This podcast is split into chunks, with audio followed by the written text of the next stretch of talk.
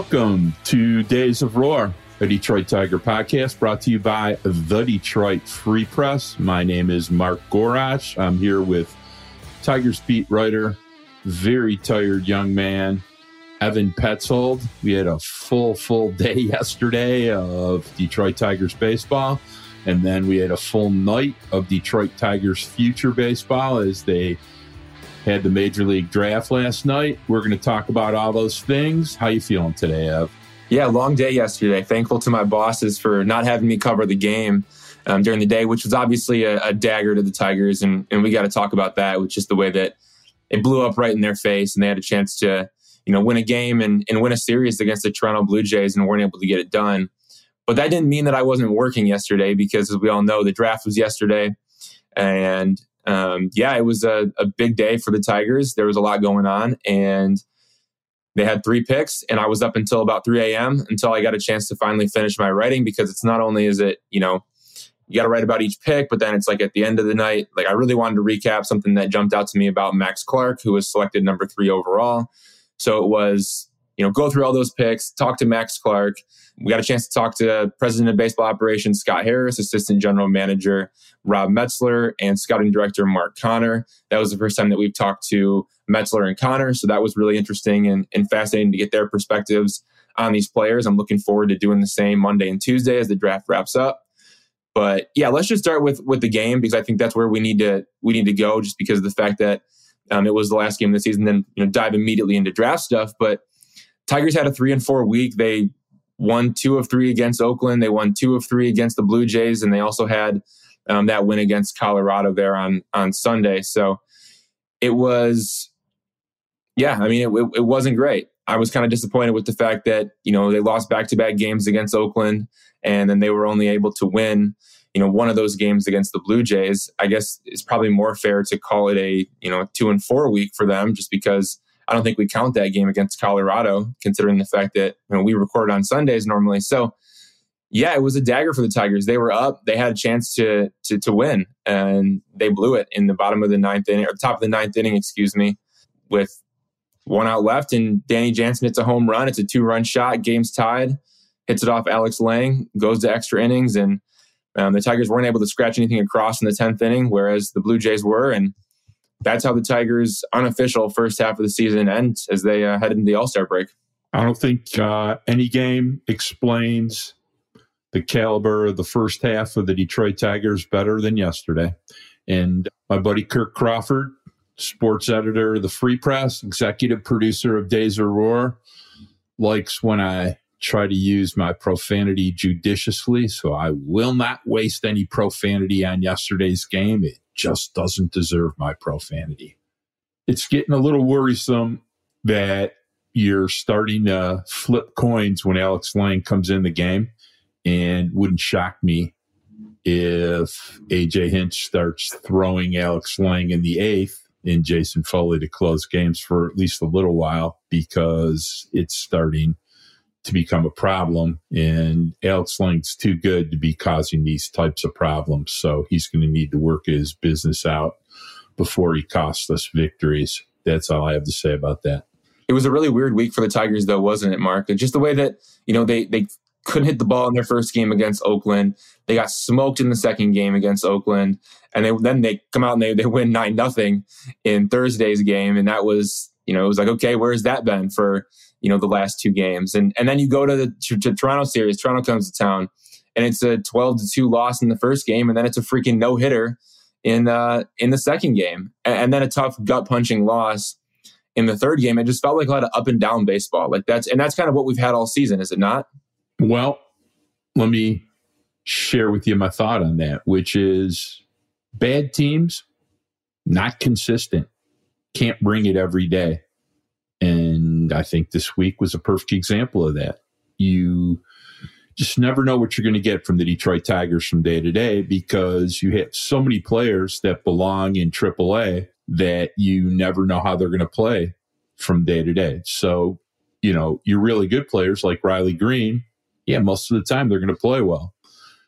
But uh, so much of the roster doesn't belong in the major leagues at this point in time, especially guys who are position players that you get what you get. So um, this is going to continue till they get better players. And I think this week was a microcosm of what they are.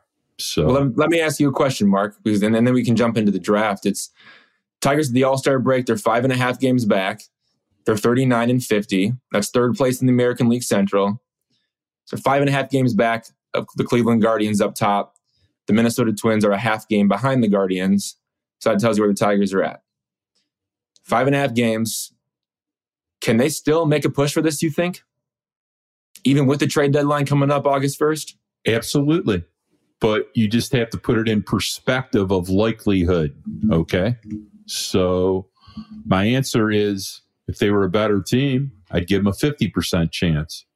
With this particular lineup and the stubbornness of not failing with more interesting players who have more upside, yet maybe more inconsistency, I put the chance at competing at maybe 10 or 15% because I like their starting pitching, but even their starting and pitching. And you like Riley Greene. It, it, who doesn't like Riley Greene? Welcome back, Riley Greene. Yeah. And, you know, by the way, the way Riley swung for these two days was a thing of beauty, although you did see a, le- a left hander kind of jinxed his mojo there in uh, his third at bat yesterday. But holy smokes, were the first six at bats just just a thing of freaking beauty. So, but you know, they have too many players that just you're always waiting for them to do better, and it just gets tiring. And you know, hopefully they'll at least find out if some of their their kids at Toledo can get promoted and if they can improve upon what they're doing or at least the adversity they go through in the major leagues is taking them somewhere because right now they're just taking them in a circle of nowhere. So, um, yeah, enough for the Detroit Tigers of last week. Just an annoying, aggravating week that doesn't really deserve much rehashing. How about last night, man? What'd you think? I mean, the draft was awesome. I don't think any pundit got it correct. And it was good to see Pittsburgh actually pick a player that deserved to go 1 1 at 1 1. Good for them. It was definitely confusing going into it. Nobody really knew what to expect. Um, that was, you know, I didn't know what to expect. I don't think like the top draft experts knew what to expect either. And there's a lot of, you know, rumors floating around about the Pirates taking Max Clark, taking Walker Jenkins, taking, you know, may, maybe even Wyatt Langford was another name that was kind of in that mix and doing a, you know, underslot deal, saving some money for later in the draft. And they just come right out and they pick Paul Skenes. And everyone was like, oh, wow, like, okay, let's shake things up. And for me, I said, okay, this is kind of interesting because now the Tigers will have their pick of either Dylan Crews or Wyatt Langford. They're going to get one of those two guys, depending on what the Nationals do. And that's been the talk of this whole draft leading up to, you know, Sunday night was the Tigers need to take LSU outfielder Dylan Crews or Florida outfielder Wyatt Langford. And the experts had said that. I had heard that from from people that I had talked to saying, "Hey, look, like they're probably going to go with one of those two guys." I think that was just kind of like the general consensus was that like if one of those two guys are there, the Tigers are going to take them. And the Nationals selected LSU outfielder Dylan Crews, who I think the Tigers probably had higher on their board than Wyatt Langford. That's just an assumption. I think Dylan Crews is a better baseball player. Um, I think Wyatt Langford maybe has more upside, but I think you know Dylan Crews is the guy that can help you like ASAP, and it would um, it would have been a smart pick for the Tigers to get him. But you know what? He wasn't there, and so the Tigers were forced with a decision to make. And the question was, are you going to take Wyatt Langford or are you going to take you know, the high school bat. And the Tigers ended up going with Max Clark. He went to Franklin Community High School in Franklin, Indiana. Um, outfielder who's more of a true center fielder, whereas Wyatt Langford is more of a left fielder. Obviously, the big difference between them being Max Clark is a college prep hitter, and Wyatt Langford has played in the SEC and he's tore it up there, and he's hit you know 21 home runs last season. There's there's a lot to like about Wyatt Langford, but the more you dig into Max Clark, there's also a lot to like about him. And then the Tigers have another pick. It's 37 overall. And they got Kevin McGonigal, a high school shortstop. He's from Monsignor Bonner High School in Drexel Hill, Pennsylvania. Uh, Kevin McGonigal is one of the best pure hitters in the draft class, according to Tiger scouting director Mark Conner, as well as a different scout that I had talked to, just to kind of gauge, hey, like how real is that comment? No, that comment's real. Um, this, this guy's a pure hitter and he can he can really play. And then the Tigers went with Max Anderson, a second baseman from Nebraska. That was their first college player that they selected with the number 45 pick in the draft. So the haul ends up being Max Clark at number three, Kevin McGonigal at number 37, and Max Anderson at number 45. Two high school bats, one college bat. All right, so let's run through it. I love Langford. I love Crews.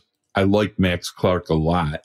Never thought that would be the Tigers pick. But after I've had an evening to do some homework and kind of process the entire thing, I want to reassure everybody that the Tigers did not get shortchanged in their third pick drafting Max Clark. This was a beauty is in the eye of the beholder type of pick.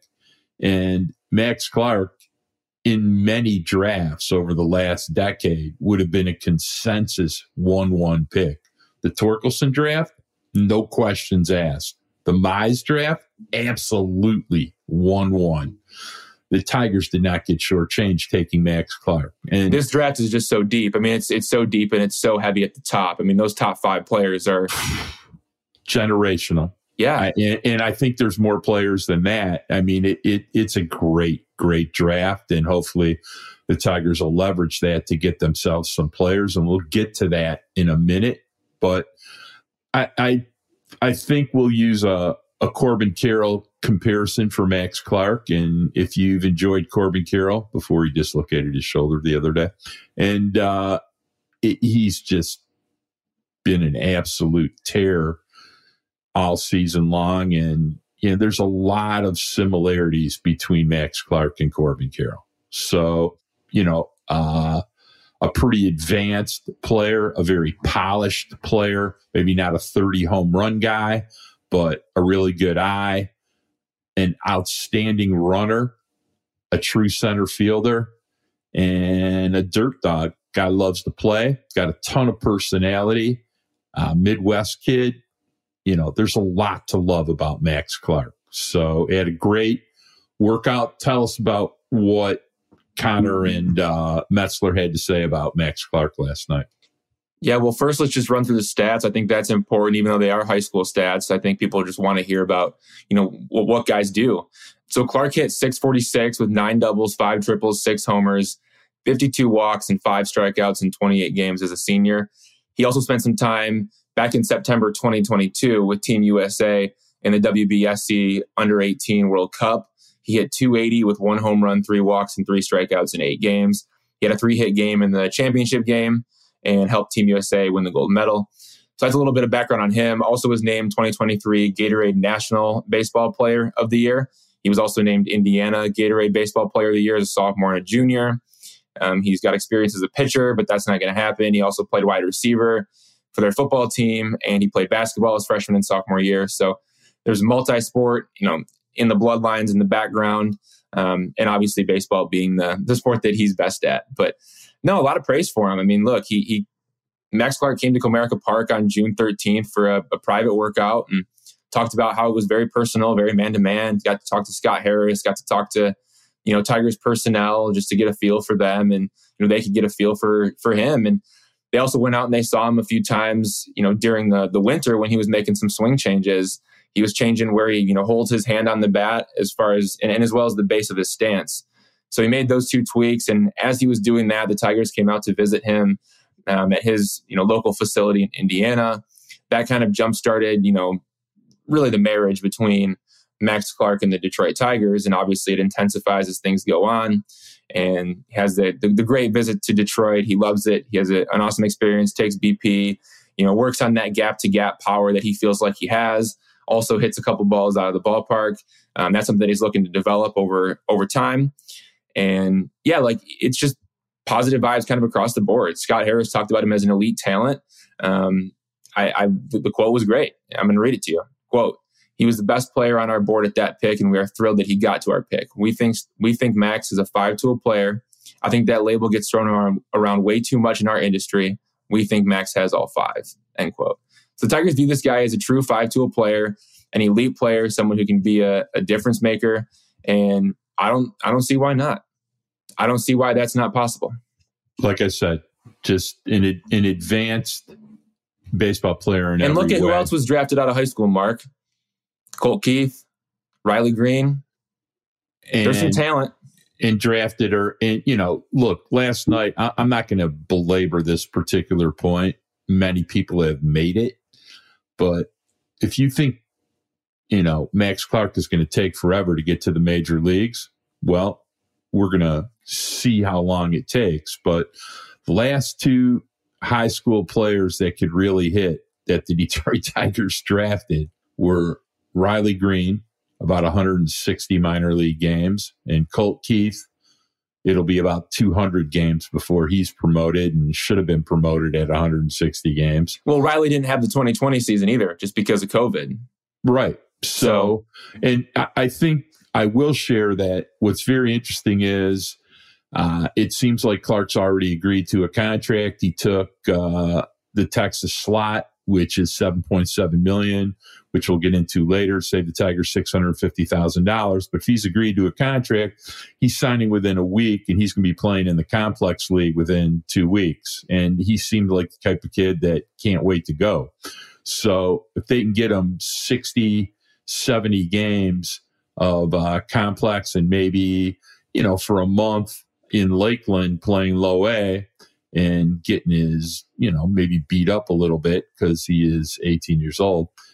You know, it, I, that those are beautiful things. So, you know, the fact that we don't have to wait for him to get a start and have to have a protracted contract negotiation, I think's a lot of extra upside to what they did yesterday. Definitely. No, I agree. I think it was I think it was a good pick, all things considered. Like you look back and you say, man, you know, what about Wyatt Langford?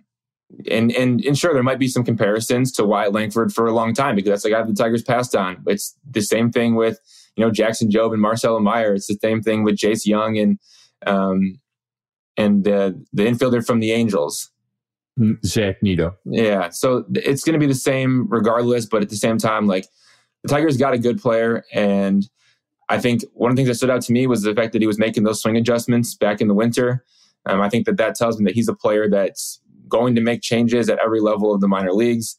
Scott Harris kind of talked about that, and you know Mark Conner talked about the details of some of those changes that they they witnessed firsthand going to see him, and I think that's going to help him make adjustments at each level he moves up in the farm system. And you know he's not going to be stubborn with it. He's going to make changes. He's going to make adjustments. And the big thing was just hitting too many ground balls. He was able to get the ball in the air a little bit more this season, and he's going to grow into that. I, I I like the pick.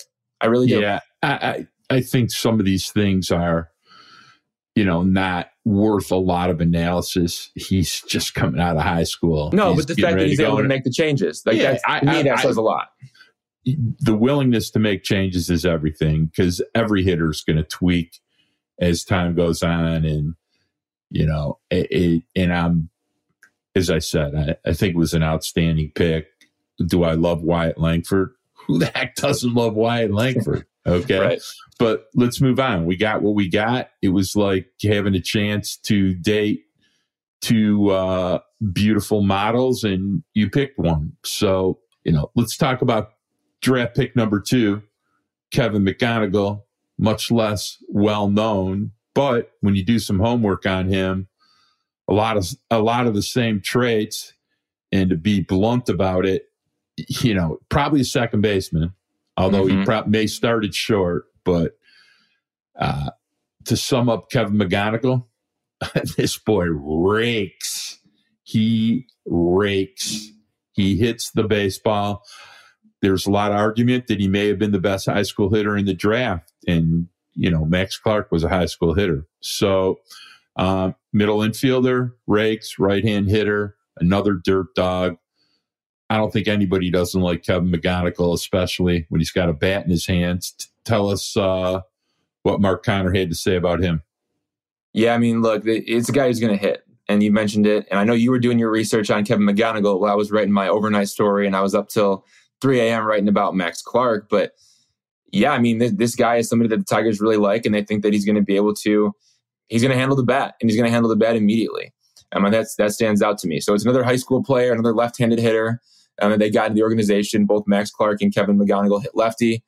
Pure bat to ball skills, just kind of pure hit tool, everything that you want to see in a hitter. Good athleticism, playing short shortstop right now. Quiet, you know, soft feet, pretty good hands, good baseball tempo and timing. So it's like that internal clock is is where it needs to be. Now the question, just because of his range, is you know does he stick at shortstop or does he have to move to second base? I don't think it really matters right now, and also it won't matter if he hits. Nobody's going to care if he's playing shortstop or second base if he's hitting, and that's my opinion on it. So, yeah, look, I mean, I, I had another you know National League scout that you know shot me a text after the Tigers drafted McGonigal and said, you know, might be the best pure hit tool in the entire class. So that backs up everything that you know Mark Conner had to say about him, and for the stats, he hit 350 with eight doubles, four triples, six home runs, 32 walks, and two strikeouts in 25 games as a senior in high school. He was named the, he was named the Pennsylvania Gatorade Player of the Year. He also played for Team USA in the Under 18 World Cup, so hey, he's on the same team as Max Clark. Again, that was last September. He hit 240 with one home run, five walks, and three strikeouts in nine games. Again, Team USA won the gold medal. Um, so yeah, like look, I, I, think he probably stays at shortstop to start, and then eventually we'll have to move off of that um, and, and move to second base. But they like his footwork, they like his hands, they like his arm. They think that you know the arm strength is there. The question is just what's the range going to look like, and you know that'll determine whether he's a shortstop or a second baseman. But again, he hits. That matters. Yeah, baseball player, plus arm, surprising power. You know, pretty mature mature body. Um, a really, really, really good pick for the second round. May have to pay him a little bit over slot, but uh, he's a baller. And, you know, it's hard not to like the first two picks. I understand they're both high school guys, but I'm a big believer in the draft of taking best player available. Don't care if they're high schoolers, college guys, guys from Europe, they landed in a spaceship. Don't really care. Just just want guys that can play, and uh, usually guys that can really play get there sooner than later. So you know when people start complaining that Detroit's drafting high school players, as I said before about Max Clark, guys that can play, they get there. Doesn't take them a long time. And uh, I'll tell you what, we're going to discuss the third pick in the draft but first, we're going to take a break.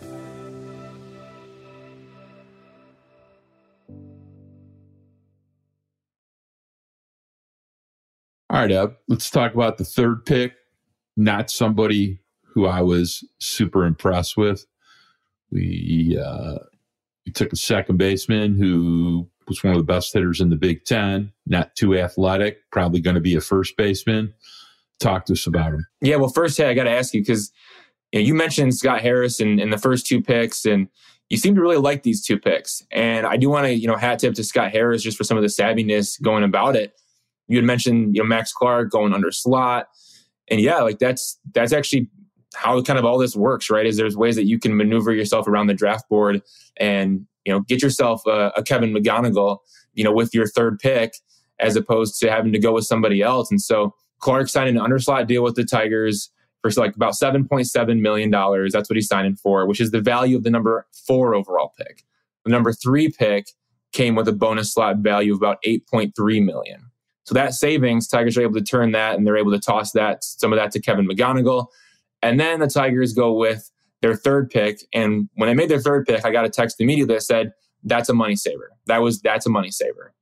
And it's second baseman Max Anderson from Nebraska. He's been in college for three years named Big Ten Freshman of the Year, has a ton of power, probably is going to play first base. He's a guy that you could have gotten later in the draft if you wanted to, but probably wants to go under slot, which then allows the Tigers to, you know, do a little dance with their third round pick and with their fourth round pick. That's where you can then maybe push a high schooler down and pay him more money. And you can, you know, you can get another impact player that you otherwise wouldn't have been able to get had you have not gone you know, under slot on Max Anderson. So it's almost like the deal for it's and it's crazy how it works because it's almost like the deal for Max Clark sets up Kevin McGonigal, and then the deal for Max Anderson sets up what they're going to do in the third round, in the fourth round, after their first three picks on Sunday, which was you know first round competitive balance and second round. I, I like the savviness of it. I really do. I, I don't know how you feel about it, but I think that it's key. Well, here's my answer to that. Proof's in the pudding. Conner and Metzler, new guys, new jobs, have been good at these things previously. Mm-hmm. Come from two pretty pedigreed teams who have shrewdly drafted throughout, you know, day two of the major league draft. And we're going to find out what they got. They got a little bonus money. They got almost a million dollars to either spread over three, four, or just burn on a great high upside. Don't go to college, high school player in the fourth round. You like that, don't you? You like well, that. It, it, uh, I'll like it when I see who they draft. So I'm a show me kind of guy. So, uh, but I like that they're trying to employ some strategy. I'm not real sure I like their pick in the third round because I just don't see much utility to it. But let's see what happens. And I am trying to be open minded. It's a new staff, it's a new strategy, it's a new thought process. And, you know, I want I want these guys to show me more than making quick snap judgments on what's up. I mean, it's like yesterday. I wasn't mad about Max Clark, but you know, I was disappointed they didn't take Langford. But given it some deeper thought, I think the players are much closer together than I initially may have considered. And, you know, when you're crafting a team, you have the responsibility of crafting a team in the image of what you see. And that's why they took Max Clark over Wyatt Langford. There are reasons they felt that, you know, they wanted to build more around Clark than Langford, and we're going to find out if they're right or not. So, well, Max I, Anderson, just so people know, hit 414 with 20 doubles, 21 home runs, 20 walks, and 29 strikeouts in 57 games. For Nebraska, again, like I said, three year college player, right handed hitter, could become full time first baseman, below average defense. Um, but the data does stand out to, to folks. It's you know, easy, above average power to all fields, high in zone contact rates, swings a lot, and sometimes he's going to chase. But at the same time, when he's able to swing inside the zone or pitches inside the zone, he's going to make contact and create some damage. So that's really where his value is: is how much power is he going to be able to give you? Um, you know, does he move to a corner at some point? Is he just is he just a first baseman and he's first base depth? In your uh, in your organization. Maybe um, you don't love that with the number 45 pick, but at the same time, if the dude is going to somehow figure out how to hit, you know, 30 jacks in the big leagues, he's a big leaguer. So that that's really where it's going to come down to for Max Anderson. Yep, and even two people that study the draft as much as you and I do, you know, you start getting down to the Max Andersons, maybe a guy that most people had ranked between 90 and 100. Um, we just haven't seen him enough to really no. have much of a detailed scouting report on him. Um, yeah, we have, you know, you and I have unbelievably good sources and people we trust done over years, but you know, the answer is we don't know and we have to see who else they draft. Yeah, right. Mark, how many times have I seen Max Anderson play live? Zero. Right. All right. So, first three picks, really like the first two. Third one, we're going to take under advisement. We'll see what happens the rest of the day. And the rest of the day is pretty important. I'm sure they're going to add some pitching because the Detroit Tigers are pretty thin in the uh, organizational depth pitching uh, part of the equation right now. So we'll see what happens the rest of the day. We'll talk about it next week. I wanted to uh, move on to the big two because we are at the All Star break. So I wanted to ask a few important questions right now. First question to the big two How many long term pieces do the Detroit Tigers have right now? You talking in the big leagues or just across the board? I'm talking anywhere in, the in there, anywhere in there. I don't care if they play at Comerica or in the complex league. How many long term pieces they got? Oh gosh, um, I don't know. I mean, a handful. I would say. I think enough. I mean, I, I understand. I understand that you know you look at it and there's there's questions up and down, but you got to think that Riley Greene is a long term piece. You have to think that Spencer Torkelson, Kerry Carpenter, maybe. I think there's still some some things that need to be proved with him. But I think you got Riley Greene, Spencer Torkelson, Kerry Carpenter, Matt Vierling is probably a long term piece, even if it's just as a fourth outfielder when it's all said and done. Jake Rogers, that gives you five. Pitching. Yeah, Tarik Skubal, I think that's the only one you can really count on right now in the big league rotation, at least. Mm-hmm. Alex Lange, Jason Foley, and that's eight players total. Um, we'll leave it at that because they're the only proven guys um, that are in that mix. Reese Olson, obviously, I, I, think you can maybe start to talk about putting him in that mix, but haven't seen enough yet. I, I want to see how he does, you know, the rest of the season and once he slides back into the rotation. But he's an interesting player for sure. Someone you got to keep your eye on. Casey Mize, I think you got to throw in that mix, even though he hasn't been healthy. I think Colt you just, Keith. You view him in the mix. Yeah, of course. Colt Keith. Um, Jackson Jobe. Yeah, Jackson Jobe, Parker Meadows. Justyn-Henry Malloy. I, I don't know if all these guys are everyday big leaguers, but are they guys that are going to make an impact in the big leagues long term? Definitely. All right. So I've wanted to talk about this for quite a while, and I don't know if we'll get too deep into it, but in order to make the playoffs, you need to get 40 WAR. People hear WAR all the time, and players get a WAR score based upon the cumulative performance they put on the field and anywhere from, you know, not just hitting, but, you know, the overall way they hit, how much they walk, uh, all kinds of different you know their defense they play, how they run the bases. Pitchers also, you know, get a WAR score based upon how they perform, how they perform in leverage, how many people they strike out and walk, their ERA, their ERA adjusted. So, you know, bottom line is I asked you a question of how many long term pieces they have, and I want to define it a little better for you to be fair. Is how many players you have that are a two and a half WAR player or more don't really count relievers. Relievers are kind of fungible unless they are guys that are going to be here for a long time and are going to be able to shut people down over a period of years. So, you want me to re-answer the question? I'm going to re-answer the question. Riley Greene, right. Riley Greene, yep. Tarik Skubal, Colt Keith. Okay, now we're talking. And on on the fringe of that, we're going to also include Jake Rogers, who's got a really good chance if he continues at a similar pace he's playing at this year to be about a three WAR player, which yep. is very, very useful.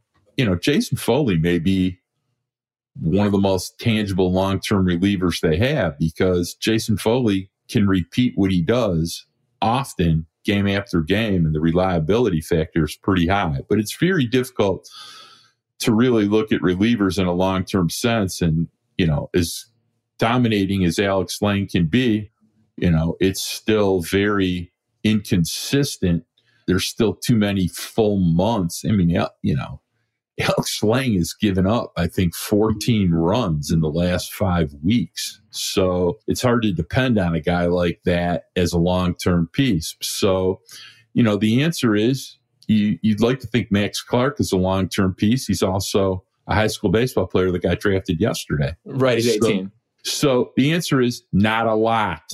Matt, you know, Matt Vierling is not a long term piece. Matt Vierling is, you know, fourth guy, outfielder. Yeah, there you go. Fourth outfielders are not long term pieces. We can find a fourth outfielder in 15 minutes. There's, you know, 40 of them that we can make acquisition of without giving up too much. So, you know, my answer is the Detroit Tigers do not have a lot of long term pieces. And, you know, disappointingly, you know, they, they you know, t- in, as much as I love Tarik Skubal, you know, I'm in a weird minority about Tarik Skubal is Tarik Skubal's thrown 300 innings since his Tommy John surgery, including college and he's now had Tommy John surgery and a flexor tendon issue. And is unbelievably sexy and dominating as he's looked since he's come back. And hat tip to Robin Lund and you know Chris Fetter and Juan Nieves because holy smokes did they polish him up. Oh, they tweaked man. his mechanics to get more out of the fastball. I mean, that fastball is zipping, and it has been even going back to the the rehab assignments that he was on, he was sitting like 96 consistently in his rehab starts. He was not sitting 96 in the past with the Tigers. And so how about how about command? Yeah, I mean it's pinpoint. Pinpoint. How about, how, how about slider shape? Nasty with depth. Ooh, baby. Okay. But they optimized all that. And so, again, you're right. Hat tip to Robin Lund, hat tip to Chris Fetter, hat tip to Juan Nieves, three pitching guys. Um, chef's kiss for their Yeah. work. And here's what I'll tell you about pitchers.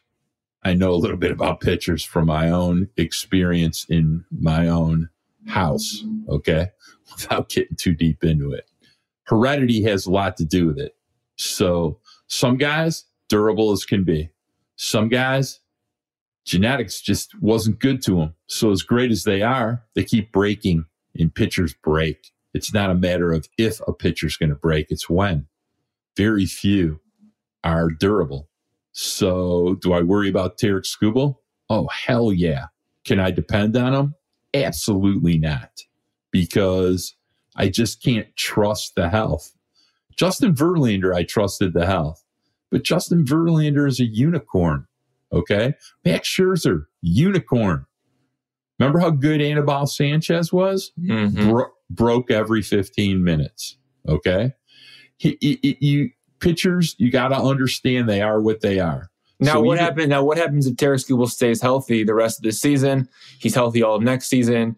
D- does your opinion on that shift in a way because he has had the Tommy John, he has had the flexor a flexor tendon, and it's like okay, he should be good now, or do you worry about this for the rest of his career? I worry about it. I'm worried that he's going to break at any time. He already showed me he's going to break at any time. Were you ready for him to break last year? no, nobody was. Okay. Right. The, the velocity started degrading. He broke. He was Mhm. out. Okay. So my answer is there are going to be teams that are going to have a different opinion than I do. All right. And there's going to be some really, really good players that you might be able to obtain if you were willing to include Tarik Skubal in a deal. And, you know, I've said this to you. I've said this to some of our other friends that are within this industry. And, and I don't think it's that unusual of an idea. All I'm saying to you is I 100% acknowledge Tarik Skubal's greatness. I also understand I'm the kind of guy, I may be wrong. I'm a sell high guy on that. I'm at least listening to what people are offering me. Okay. If I can get a great shortstop that's in the top 30 and I can scout him and believe he's really going to be good, you know, I'm at least listening to what people have to say about it. You might think I'm crazy, but, you know, I can find pitching. I may not be able to find Tarik Skubal caliber pitching, but at the same time, if Tarik Skubal comes down with another elbow injury, that's pretty much it, boys. He's all done. That's flexor tendon, two TJs, let's say. If he had to have TJ again, come on. There's not a lot of guys that have had that many elbow issues that have come back to be durable and be good for a long time. No, it sounds like Walker Buehler. Hmm So, you know, I, I'm not, I, I may be, people might, you know, think what I'm saying is heresy, but I, I'm just bringing up points worth discussing. Okay. And I, Tarik Skubal looks so good these two outings, but they're letting him only throw 60 pitches for a reason because they understand what they're up against. Okay. And, you know, big league teams have a lot of ways to, you know, understand the health circumstances of their players, the stress, the long term effects. And there's not really anything out, you know, as much as we like to think they're only five and a half out. I, I think the Detroit Tigers and their front office have a bigger picture in mind when it comes to some of these things. And that's why Tarik Skubal throws four innings. Okay. Certainly, which is a bummer though, because again, it, for, for from a fan's perspective, right? It's man, we've been waiting for so long just to just to compete, just to do something, just to be in the mix. I think that's why you know a lot of the fans they want to see Colt Keith and Parker Meadows and Justyn-Henry Malloy. They don't want they don't want you to deal E-Rod. They understand why you have to, but they don't want to because they want to mm-hmm. go for something for the first time in in forever. That's right. But so, there is a bigger picture at play, of course. Yep. So all I'm saying to you is, you know, keep all these things in mind, be adult about it. Sometimes you don't like hearing it. It was like when I didn't hear Wyatt Langford yesterday.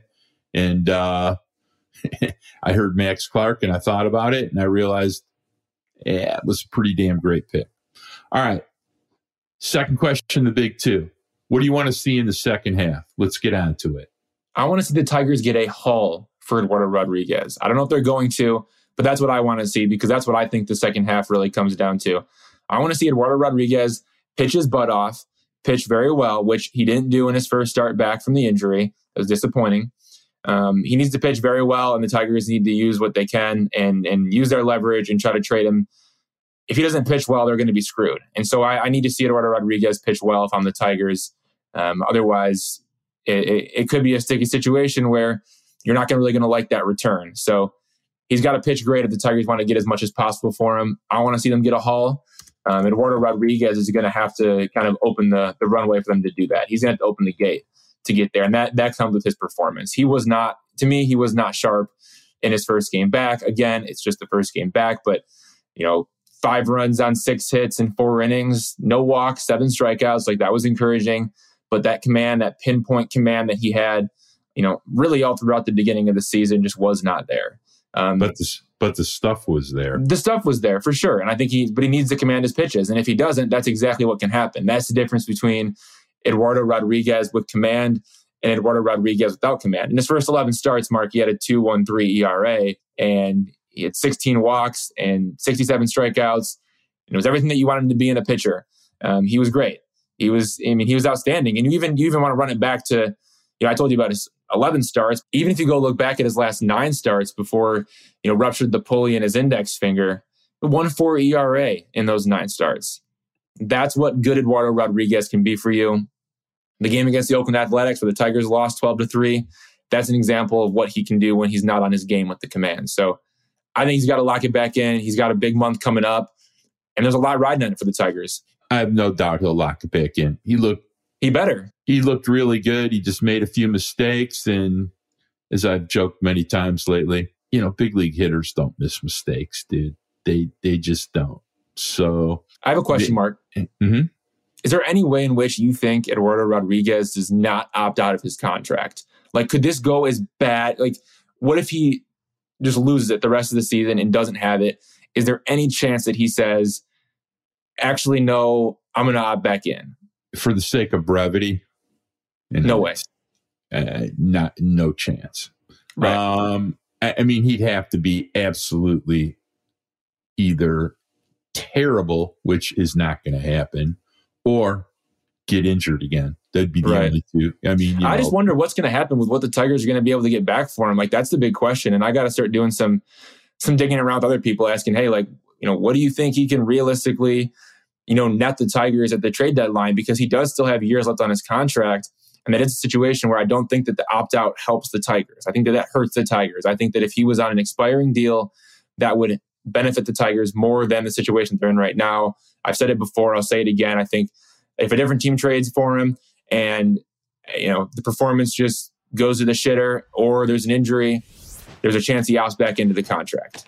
That's that's a risk for other teams. I wonder what the Tigers can get. I'm going to give you a couple trade ideas, but we're going to take a break first.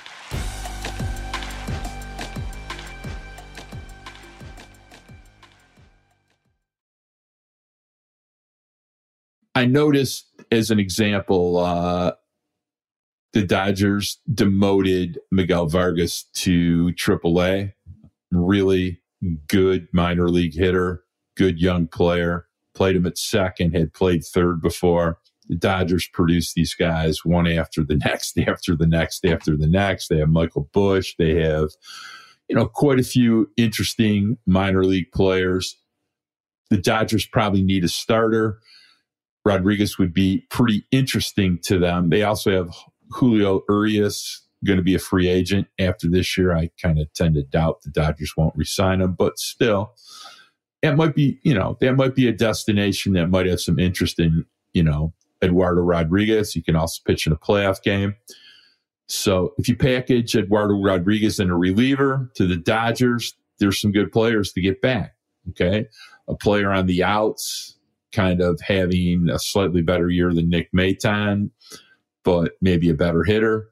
That might be somebody, that might be something the Tigers can monitor or give you a, an approximation of the type of player that you can get back for Eduardo Rodriguez. So, you know, other teams are pretty interesting. I think Atlanta, who does not have a lot of things left in their system these days after almost everybody else has made it to the big leagues in the past two years. Another team to keep an eye on. We'll see. Uh, Tampa always in the mix for stuff like this. Houston might might need a player, might need a pitcher. I, so, I love the Orioles. I still love the Orioles there. I do. I, I think the Orioles might ask about different pitching than Eduardo Rodriguez, although, you know, Jordan Westburg, Westerberg would be somebody that I think everybody will pursue from the Orioles. And we haven't even figured out if the Orioles are willing to give him up yet. But they right. have crazy minor league depth there. You know, they have just just so many different guys. You know, her Erstad, Mayo, they got a they got a lot of depth, and I'm sure they'll be able to make a great deal. That's a team that I would talk to Skubal about, which I know breaks people's heart. But you get a lot back from them for Skubal. Yeah, you know, we also have Michael Lorenzen, who's been uh-huh. streaky but still pretty good. Also, somebody that could be used as a reliever. I don't think he's going to bring a ton back in a deal. You got Jose Cisnero, who was just unhittable in the month of June and in the month of July has been pretty hittable. Those are the so, big three for me. It's, it's yeah. Rodriguez, Lorenzen, and Cisnero as trade candidates to really watch. Right. So we'll we'll see. Depends on what people offer. You know, I was against the idea of trading Alex Lange. I don't think they're really going to deal him. I think they're married to him and think they can fix him. But you, you know, I'm always open to any trade offer anybody wants to make me. I can always say no. Okay. So I'm I'm pretty open minded about that stuff. And it should be a pretty interesting trade deadline because to be really honest with you, Scott Harris hasn't really had to make too many difficult decisions. And we're going to find out a little bit more of what he's made out of and, you know, what his surrounding support staff is also made of because right now I'm sure they're scouring minor league rosters, have players in mind so that they're prepared when people approach them on players. I'm sure there's already been dialogue on certain players. So, well, the number three um, overall pick was a pretty difficult decision. I don't think that was, you know, a, a slam dunk easy pick either. So I think I think we'll find out what he's made of, right? But you know, he's being forced into situations where he has to make some tough decisions, has to lean on guys that are in his corner, Rob Metzler, Mark Conner, you know, in the draft, right? And so Jay, we'll Jay see Sartori, Sam Menzin.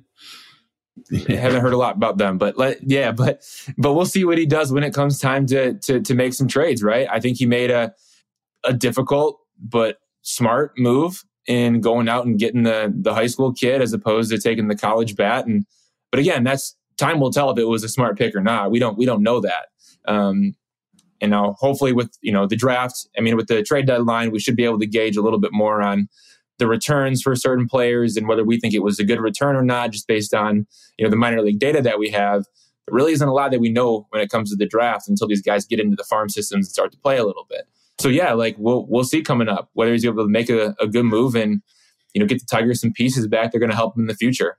All right, let's got a we're getting shorter on time. There's three things I want to discuss. So quick, give me some Jonathan Schoop DFA. Yeah, Jonathan Schoop was cut from the Tigers roster. Yeah, it was tough. I mean, look, this is a guy who's been with the Tigers since 2020. Um, served as the everyday second baseman for uh, uh, quite some time.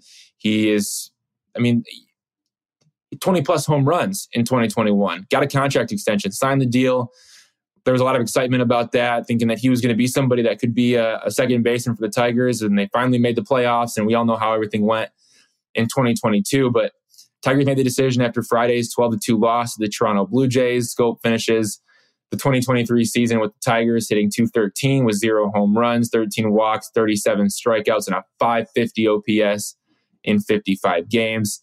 11 year big league veteran. The Tigers are eating about 3.5 million of a 7.5 million dollar contract. He's going to go through a waiver process. Once he clears waivers, he'd be eligible to sign with a different team for the prorated major league minimum salary, while the Tigers play, pay the rest of his salary, which is paying that 3.5 million for the rest of the year. Adios, Jonathan Schoop. What am I doing right now? Bye bye. Bye bye. He's waving. I'm waving bye bye.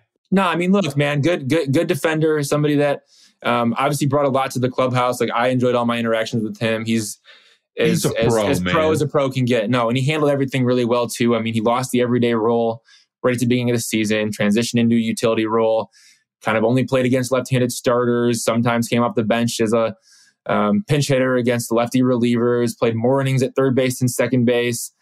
I mean, he's a second baseman, he he made a switch over to third base. Played a lot over there. Also, just wasn't in the lineup every day. Like he he really barely played, and right. he, he handled it. He handled it well. I'm going to cut this short. I'm going to give you one piece of data, and then we're going to move on because it's not worth discussing anymore. Bye bye, Jonathan Schoop. Last 650 at bats. He has a 57 WRC plus. There's 150 major leaguers that have 650 at bats over the course of the 2022 2023 season. Okay uh, excuse me, 175 position players have 650 at bats in 2022 2023. Jonathan Schoop ranks 175 out of 175 hitters with a 57 WRC plus. So here's what I have to say to you, John. Bye bye. See ya. Let's move on. Okay. How about we had some history the other day? We had something that Evan Petzold probably had a good time watching because it'll be a memory for a long time. We had a no hitter. Talk to me about that, Ev. It was cool seeing him final out. Just you know, once they got it, Alex Lange kind of did a little fist bump thing, and you know, teammates came and swarmed him, and um, you know they were able to get all three of the the pitchers out there on the field together for the the Bally Sports interview, and they brought them all in the interview room along with Eric Haase as well, and yeah, it was a cool experience. I mean, a combined no hitter, the first one in franchise history. Um, also, the ninth no hitter in franchise history as well, the first since Spencer Turnbull's no hitter in the 2021 season. Yeah, Matt Manning went six and two thirds. Jason Foley went one and one third, and Alex Lange went one inning to finish the deal. Yeah, combined no hitter. I've never seen a no hitter before in person, so that was a really good experience to see that. I wasn't at Spencer Turnbull's no hitter because um, that was the COVID year, so that was the year after the COVID year. But people weren't traveling yet; everything was still on Zoom. All the interviews were, you know, was through the computer, right? So I didn't make the trip out to Seattle for that. So this was the first time that I've ever seen a no hitter in person. And it was a really cool experience. It was nice to see. Um, I thought AJ Hinch did a great job managing Matt Manning, just knowing when to pull a plug on him. Mark, shout out to you because you called it before AJ said it. You know, back stiffness. I think you mentioned that in like the third or fourth inning. I said, Mark, you're an idiot. You don't know anything about what's going on in the mound. Like, what you don't even know what you're talking about. And then we get in there and AJ Hinch says, yeah, his back was stiff for, for most of the game. And I'm like, okay, yeah, Mark does know what he's talking about. Okay. Um, but anyway, yeah, like he handled it well. Matt was losing his stuff, you know, there in the seventh inning. It would have been nice to see him get through seven, but um, walked a batter. They pulled him. Jason Foley comes in. He does his thing. We all know how nasty he's been. And then Alex Lange gets the three outs. He had a strikeout, but the last out was um, a ground ball to third base that ended it. And then there was a ton of celebration, and it was it was just a really cool day at the ballpark. And it made it was even better because the Tigers got to Kevin Gausman, one of the best pitchers in baseball, and it was right from the beginning, from the get go. Started with a Riley Greene one out single. Spencer Torkelson hits a double. Kerry Carpenter hits a triple. Suddenly it's two nothing. The score holds all the way through. It was a good game. Beautiful game. One of the better games of the year tip of the hat to uh, Matt Manning. He was really, really good. He grinded. You were right about the back stiffness. He grinded. Mm, yeah, I am a Google doctor. Uh, but I do want to say, uh, interesting pitch mix. We'll get into Matt Manning after we watch his next start. Matt Manning is doing interesting things, people. I know he's frustrating. He never stays healthy, but he's got a lot of upside. He never seems consistent either. I mean, yeah, he seems up and down all the time. Yeah, but I like the way that no, I, I like the way that he used the curveball and the slider like way more and didn't use the fastball as much. I, I thought that that was a smart approach for him. I can't wait to get to Seattle and like talk to him a little bit more about it and try to like understand whether that's something that was just you know is that game plan for the Blue Jays or is that game plan for Matt Manning? Like we're going to no, find out as he moves forward. It's good to know that he has enough flexibility and execution that he can do a few things because Matt Manning has a really, really good fastball. I mean, forget the velocity. It's just tough to hit no matter what the velocity is. He seems like he's added a cutter. So he's got something that's good to pair with his slider and suddenly a reappearing curveball. And we'll get more into Matt Manning after we see him a few more times. I want to, in kind of a lightning round, touch on futures game. We saw Jay Hen and uh, Colt Keith both in the futures game. Uh, we saw Colt Keith face a guy throwing 102 in the shadows. I was frightened for the boy. Uh, he did manage to uh, take a slider off the hands and flip it into right field and had a couple pretty good swings at fastballs. Jay Hen got to employ the challenge system to get himself a walk. Both uh, accredited themselves pretty well. That was pretty fun to see, right? Yeah, no, good to see and, and kind of kicked off all star festivities for the week. Got the home run derby on Monday night, got the actual all star game on Tuesday we're going to really enjoy Wednesday and Thursday because those are kind of like real off days, um, especially because, you know, for the Tigers, right, they have um, only Michael Lorenzen is going to be in the All Star game, but they have the draft on Monday, they have the draft on Tuesday. And so I'm looking forward to Wednesday. You know, got some more things to do on that day, but so really I'm looking forward to Thursday before I fly out to Seattle on, on Friday. But yeah, no, it was good to see Colt Keith and, and Justyn-Henry Malloy do their thing. Clock's ticking for those guys. Parker Meadows has been raking in AAA Toledo as well. Um, I don't know if it's going to be trade deadline or, or, or when it's going to be exactly, but these guys have got to get up at some point. I think you want to protect the ability to still, you know, have them win, you know, rookie of the year next year. I think you want that opportunity for all of them, particularly Colt Keith. I think that that he, I, I think for Colt Keith, I think he needs to still have that ability because the Tigers will get that draft pick next year if he's able to win rookie of the year. That's exactly what happened last night with the Mariners because of Julio Rodriguez. I think if you're the Tigers, you got to protect that that that chance. I mean, the draft is such a unique way to add talent, and and it's it's the best way to add talent. Quite honestly, to add young talent into the farm system um, that you can develop and that you can mold into into your own. So, I think if the Tigers can wait until a certain point where they know that Colt Keith is going to retain his rookie status next season, I think that's when they got to call him up. It's going to have to happen at some point. He just he looks too good, man. He just yeah. looks way too good. All right, I'm gonna I'm gonna give you this one not that I agree with it, but we've talked for an hour on a lot of topics. It's been an exciting first half. I want to say uh, you can rate, uh, subscribe, and comment where you find all podcasts. You can always find this pod at the Free Press at thefreep.com. It's always embedded there. Um, I want to say for our executive producers, Kirk Crawford and uh, Anjanette Delgado, and for our producer, Robin Chan, who always makes us sound good. This is Mark Gorash for Evan Petzold. And I got to say, peace.